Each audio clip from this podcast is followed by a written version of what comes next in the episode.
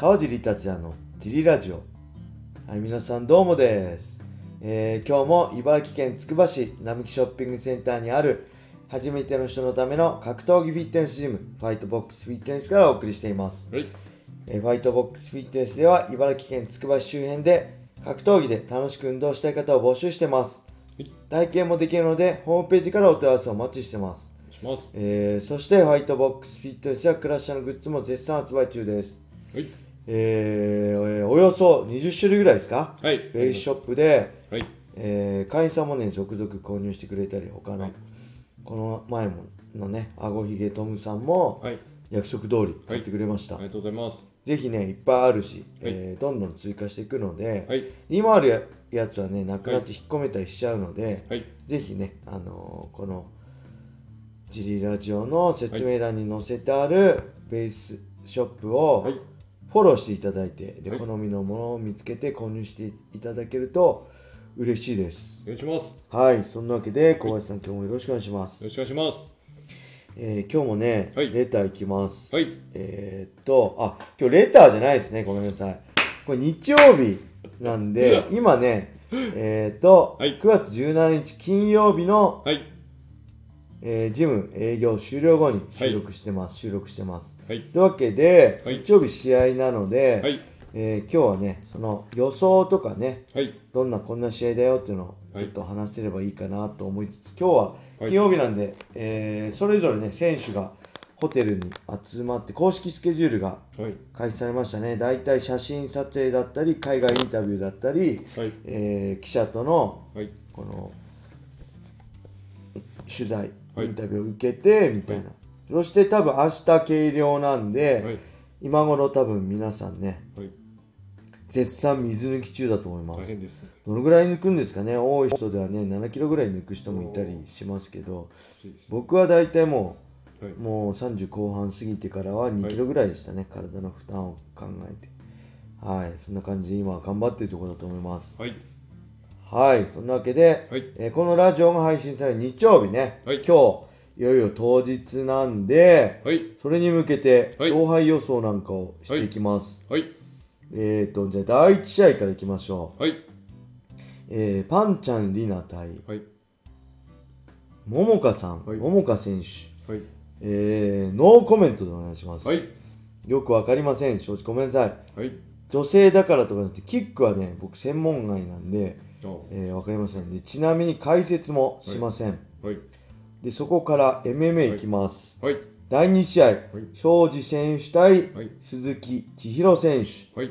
庄司選手は、まあ、朝倉海選手とね、来人でやったの覚えてる人も多い,、あの多いと思うんですけど、はい。まあ、その時バンタム級だったんですけど、今回ははい。多分鈴木選手に合わせての、はい。えーフェザー級なんですかね。ただ、もともとフェザー級だったんで、あのーあれですね、まあ、その辺、と若干心配ありますけど、はい。あの、対するね、この鈴木千尋選手、はい。僕前にも言ったと思うんですけど、はいほぼね、知識なくて、僕のイメージはパンクラスのはい試合に出て、はい。軽量オーバーで、みんなに、みんなにものすごい非難されていなくなったっていうはい思い出しかない、イメージしかなかったんですけど、はいまさかね、その後キック、ノックアウトに参戦キックでね、結果出してると思ってなくて、はい。えー僕今回ね、解説するんで、いろいろ試合見せていただいたんですけど、はい。びっくりしましたね。半端ないです、この人。ぶっ飛んでます。はい。まあ、ある意味、はいもうほんと天然ですよね。なかなか今の時代いないキャラでもう4連続1ラウンド KO とかで、はい。もうね、はい半端ないです。あの、バンダレルシューバかっていうぐらい足止めて打ち合うみたいな。そうですね。正正面に止まはいって、フック振りまびっしくりしました。こんなやつ今だ、今の時代いるんだみたいな。ちょっとね、20年前ぐらいのた。はい。戦い方みたいな感じなんですけど、もちろんパンチもあるし、はい。パンクラスの時フライ級で戦ってたとは思えない体格もあるんで、一気にね、あの、はい注目試合になりました。はい。あのーで、庄司選手もはい打ち合いますって言ってるんで、いい。楽しみですね。この試合ちょっと第2試合からね、ド派手な KO が見られるんじゃないかなと思います。そして、まあ、太田忍選手対はい。久保優太選手は、はいまあ、き前回、前、ん？この前、ちょっと前のね、配信で言ったと思うんですけど、まあ、あれですね、あのー太田選手のはい勝ちかなと思うんですけど、まあ一つ注意、気になる点があるとすれば、太田選手はもともとオリンピックでもね、はい。えー60キロ以下58とか60でやってたんで、はい。で、所戦もバンタム級だったんですけど、はい。それが相手に合わせて、まあ今回はい。フェザー級1階級上なんで、その辺の体格差はい。が、あまあ、どうなのかなっていう感じですかね。その辺だけはちょっと怖いですけど、まあ太田忍選手のはい。勝ちということで。はいそして、佐々木優香選手対堀江選手、吉典選手。これはね、まあ、佐々木優香選手ね、はい。ベスト階級だと思います。もともとバン、あの、バンタム級じゃなくて、フェザー級で、僕が見てたのは、ね、VTJ とか、まあ、シュートのリングでフェザー級で、本当天才的な流れるようなね、関節技だったり、締め技で一本取ったり、はい。試合をしてたんで、ヤシャボーとのね、VTJ も生で見てね、二人ともすごい才能あふれる選手だなって惚れ惚れした記憶があるんで、はい。その中でやっぱりバンタム級、僕が USC ドイツ大会でやった時は、はい。バンタム級でしたね、調べたら。それでも遅く感じたのに、その後、フライ級まで落としてね、はい。で、ライジンではバンタム級なんですけど、はい。正直体格、ね、フレームの大きさだったり、あのーあれですね、今回フィジカルを中心しっかりやってきたってことなんで、えー期待できるんじゃないでしょうか。はいただ、僕は、まあ、堀江選手の才能に惚れ込んでる感じなんで、まあ、面識ないですけど、はい。あの、本当パンクですね、見てた時からね、はい。こういう子が世界取るんだろうなって思ってるぐらいはい、将来期待してた子なん、選手なんで、はい。まあ、ここは堀江選手の可能性に行きたいと思います。はい。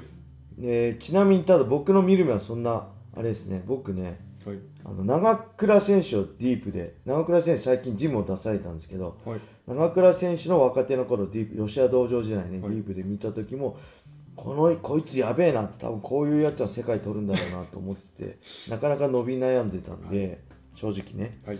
あのーまあ、世界で USC とか行くんだろうなと思ってたんですけど、はい。まだ見る目はないと思います。はい。はい。次は、えー第5試合、はい武田選手対八千選手ですね。はいブランニューヤッチ君対、はいえーヘラクレスよね、弟子。はい武田選手、これもね、難しいですね。はいえーまあ、経験で言えば、はい八千選手だし、前回のね、川名戦を見てると、はい一皮向けたっていうか、元に戻って、迷いがなくなったかな。はいうん、なんか、ゴール、どこを目指してたのか自分でも分かってなかった。はいゴールが明確に見えてきたっていうことなんで、はい。まあ、その辺も含めて、はい。まあ、八千選手のが老快にはい。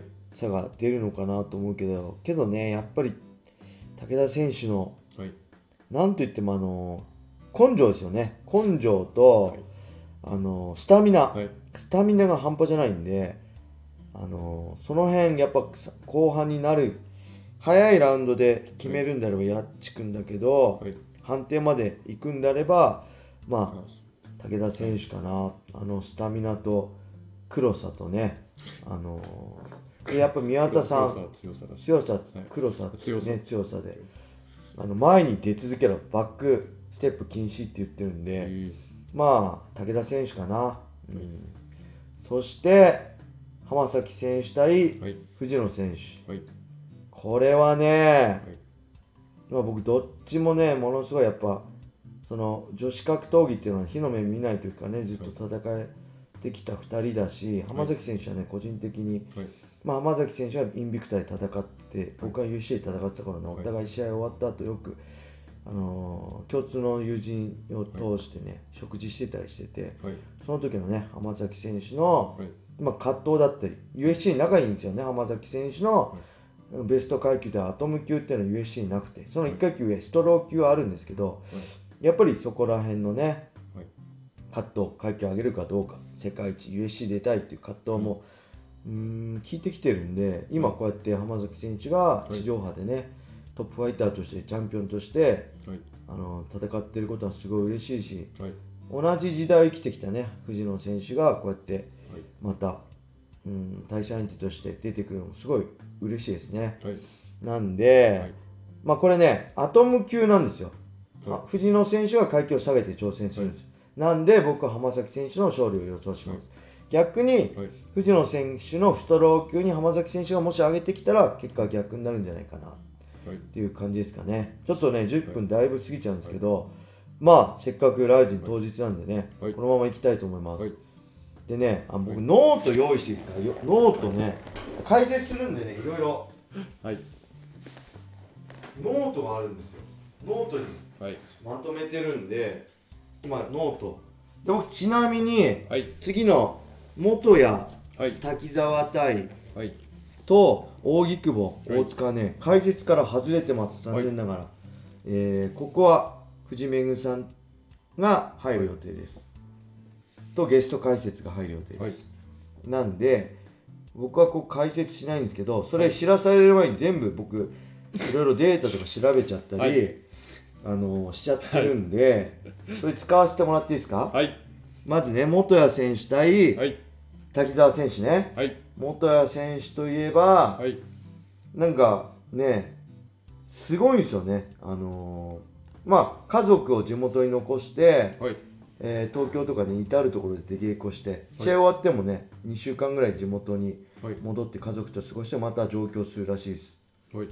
そしてね、はい。もう自由奔放っていうかね、はい。山本美優選手の強さの理由を知りたくて、はい。グアムへ練習へ行ったり、あのブラジルのシュートボクセーの藤丸会長に誘われて、ブラジルのシュートボクセーまで修行に行ったりね、とにかくね、うん、探求心が強くて、はい。強くなるためにはそういう何もいとわず、はい。その場に飛び込むっていう感じでね、で感覚派に思われがちだけどすごい分析派らしいですね自分で言うには。へえはい。そして、対する滝沢選手ははい。まあ今成さん戦のね印象が強いですけど、はい。本当打撃の強い。すごい、い、い選手ですよね。はい。でしっかりねフィジカルもしっかりやってるらしくてはいあのースタミナ筋持久力とかがはい。上がってるらしいです。フィジカル強化で大晦日のウルカ戦がウルカ戦に負けちゃったんだけどね、はい。週2から週3へ、量も3割増しでフィジカルトレーニングを増やして、はい。結果としてスタミナ筋持久力が上がってるとのことです、はい。心肺機能も。はい。そして今までは水抜きのねなしで減量してたらしいですね。はい。武器が多いです。この滝沢選手はね回転系のはい蹴りもそうですしはい。まあ膝パンチ蹴りってねスタンドのあのー武器が多いですね、はい。あのなんでスタンドで戦うと、はい。若干元谷選手はい。厳しいかな。厳しいというか苦戦するんじゃないかなって思いますね。はい。そして、えーまあ試合中にも出すのかはい。滝沢ダンスっていうね TikTok でおなじみのはいキモいダンスがある。キモいって言ったらダメなのかあるんですけど、まあ、その辺も含めてね、はい。えー楽しみなんですけど、はい。まあこれは元谷選手がはい。寝技で1本取るんじゃないかなと思います。相当気合入ってそうですね前回の岡田戦も含めて。はい。はい。いい試合でしたね。はい。そして扇久保対はい。大塚選手。これもね渋いですよね。はい。あのお互い前回の試合ちょっと渋い試合しちゃったんですけど僕にとってはね、はい。この2人の戦いっていうのはものすごい楽しみですね。はい。あの硬い試合になったとしてもはい。あの見どころある試合にはなるとはい。思います、はい。でお互いね会見で言い合ったりしてねはい。なんか結構因縁もできてて楽しみなんですけど、はい。まあ、大久保選手は前回の寒天戦で右手骨折、はい。えーただ普通の人の2倍ぐらいの速さで治ったとのことでねはい。トーナメントも優勝しか考えてないと。はい優勝して来年堀口選手と引き継ぎがしたい。ってことなんですよね。はい。で会見でははい。大塚選手は大久保の試合見たけどクソつまらなかったと に対して大久保選手は全然レベルが違うと。はい。東京組と大阪組のレベルも違うはい。個人的な大塚扇久保じゃなくて東京組全員にね喧嘩売ってましたね、おー。すごいですそう。対するね大塚選手ははいあのシアン選手ね、はい。あシアン戦がはい。勝った試合の中で一番悔しかった試合とのことです、はい。納得いく試合ができなかったと。はい。えー、っとねディープで元安君に負けてるんですよね。はい。でその中でコロナで緊急事態宣言。はい。引退するつもりだったとのことです。まさかのね引退するつもりでそこで環境を変えてシュートに参戦して、はい。うん、で練習環境も変えつつね松島小読選手と練習を開始したりフィジカル面でもトレーナーをつけたりはい。今までは自分のジムだけで練習してたとのことです。はい、はい。そんな中で、はい。えーまあ一つねこれ格闘試合と関係ないんですけどはい。僕の思い出としてこれそんすごい長くなっちゃうけど ごめんなさいね。2011年のねストライクフォースのメレンデス戦のタイトルマッチ前。はい大塚選手がねそのちょっと前にねシーサー・グライシーがグレイメレンデスとが所属してるジムとかにね出稽古行ってたんですよ。はい。でなんとねスパー映像メレンデスとねニック・ディアスだっけかな誰かとのスパー映像をはい。デジカメで撮ってたらしいんですよ。隠し撮りしてて「おい撮るんじゃねえ!」って途中で止められてる映像があってそれをね川尻さんに言ってねくれたんですよ。けどデジカメで撮っててはい。あのー、多分そういうの詳しくないからはい。あのねデジカメごとね人を介して送送られてきてはい。デジカメで見てくださいって。データを CD に焼くとか SD カードとかじゃなくてデジカメそのまま渡されて川尻さんにっつってね ものすごいねはい。なんかリッチいい子だなって思いました、ちなみにディープ道場でね当時、えー僕がライト級で大塚君が、はいえーフェザー級はい。でやった頃ね。何回かグラップリングスパやったことありますけどね、はい。めちゃくちゃレーシング強かったですね。はい。で、はい。この辺結果はねただうーんまあ大木久保かなが抑え込むのかな。はい。うーんとねやっぱ際の勝負。ここで上になった方が勝つってとこで、はい。しっかり上を取れるのがはい大井久保かなと思います。でそこでここで上取れば勝てるのって時に、はい。若干引いちゃうのが大塚選手かな。その優しさっていうかあその出ちゃうのが大塚選手かなって僕は思ってるんで、はい。しっかり要所ここでここが大事ってとこでしっかり有利なポジションを取れる扇久保選手がはい。勝つんじゃないかなと思います。はい。はい。それでは、えー次は？あこれは解説。メインとして解説いきます、井上選手とはい。金太郎選手、はい。この辺はね解説もあるんで、はい。えー、サクッといきましょう。このさっきの2戦は解説がなくなったんでこのデータを使いたかったんで 長々と喋ってまだねいろいろある こんな書いてるんですよノート。けど使わない使えないんで。はい。でこの試合井上選手対金太郎選手は、はい。まあ、金太郎選手ね、多分めちゃくちゃフィジカル強く見えますね。はいで、組も強いと思います。で、寝技も強いと思います。はいあの、実際ね、全てを見たわけじゃないですけど、はい組も相当強いと思います。はいただ、打撃のパンチもフルスイングで半半端じゃないんですけど、はいあの、若干ね、前に、その場でフルスイングしちゃうんですよね。はいステップインして、井上選手の距離の中に入れるかどうかっていうのがね、はいえー試合の見どころだと思うんですけど、僕はそこの距離になかなかはい。井上選手が入らせなかったり入ってきたら組みに行ってテイクダウン、技に行くんじゃないかなと思うんで、はい。えーっとね僕は井上選手の勝利をはい。予想します。はい。はい、そしてラスト朝倉海選手対はい。ヤマニハ選手、はい。これはねえーっともうスピードではい。朝倉海選手がはいだいぶ上回ってると思うしはい。えーっとね、手足短いんですよね、クレベル、あ、山庭選手って、サトシやクレベルとはね、こうフレームの大きさが違うんですよ。はい。だから同じように下からの三角とか、はい。あのーバクトってのチョークとかが入るとは僕は思わないですね。はい。あのーうん。なんで、まあその分打撃ね、パワフルではい。来るんですけど、その距離がね、短いんですよね。すごい短い距離のパンチなんで、その距離に、えー入れないんじゃないかな、はいと思います。はいなんで朝倉海選手の勝利を予想したいと思います。もしや山庭選手が勝つんであれば、はいまあ、そのスピードだったりね、距離を殺すために、はいまあ、コーナーとかね、ロープに詰めて足を使えなくして勝負して、パンチ打ってテイクダウンとかじゃないと、はい。えーテイクダウンもね、切るのも相当腰強いんで、はい。いきなり遠い距離からのタックルじゃほぼ切られると思うんで、はい。えーヤマニハ選手が勝つには、はい。プレッシャーかけて下がらしてコーナーに詰めて、はい。そこからの勝負だったりねあの、はい。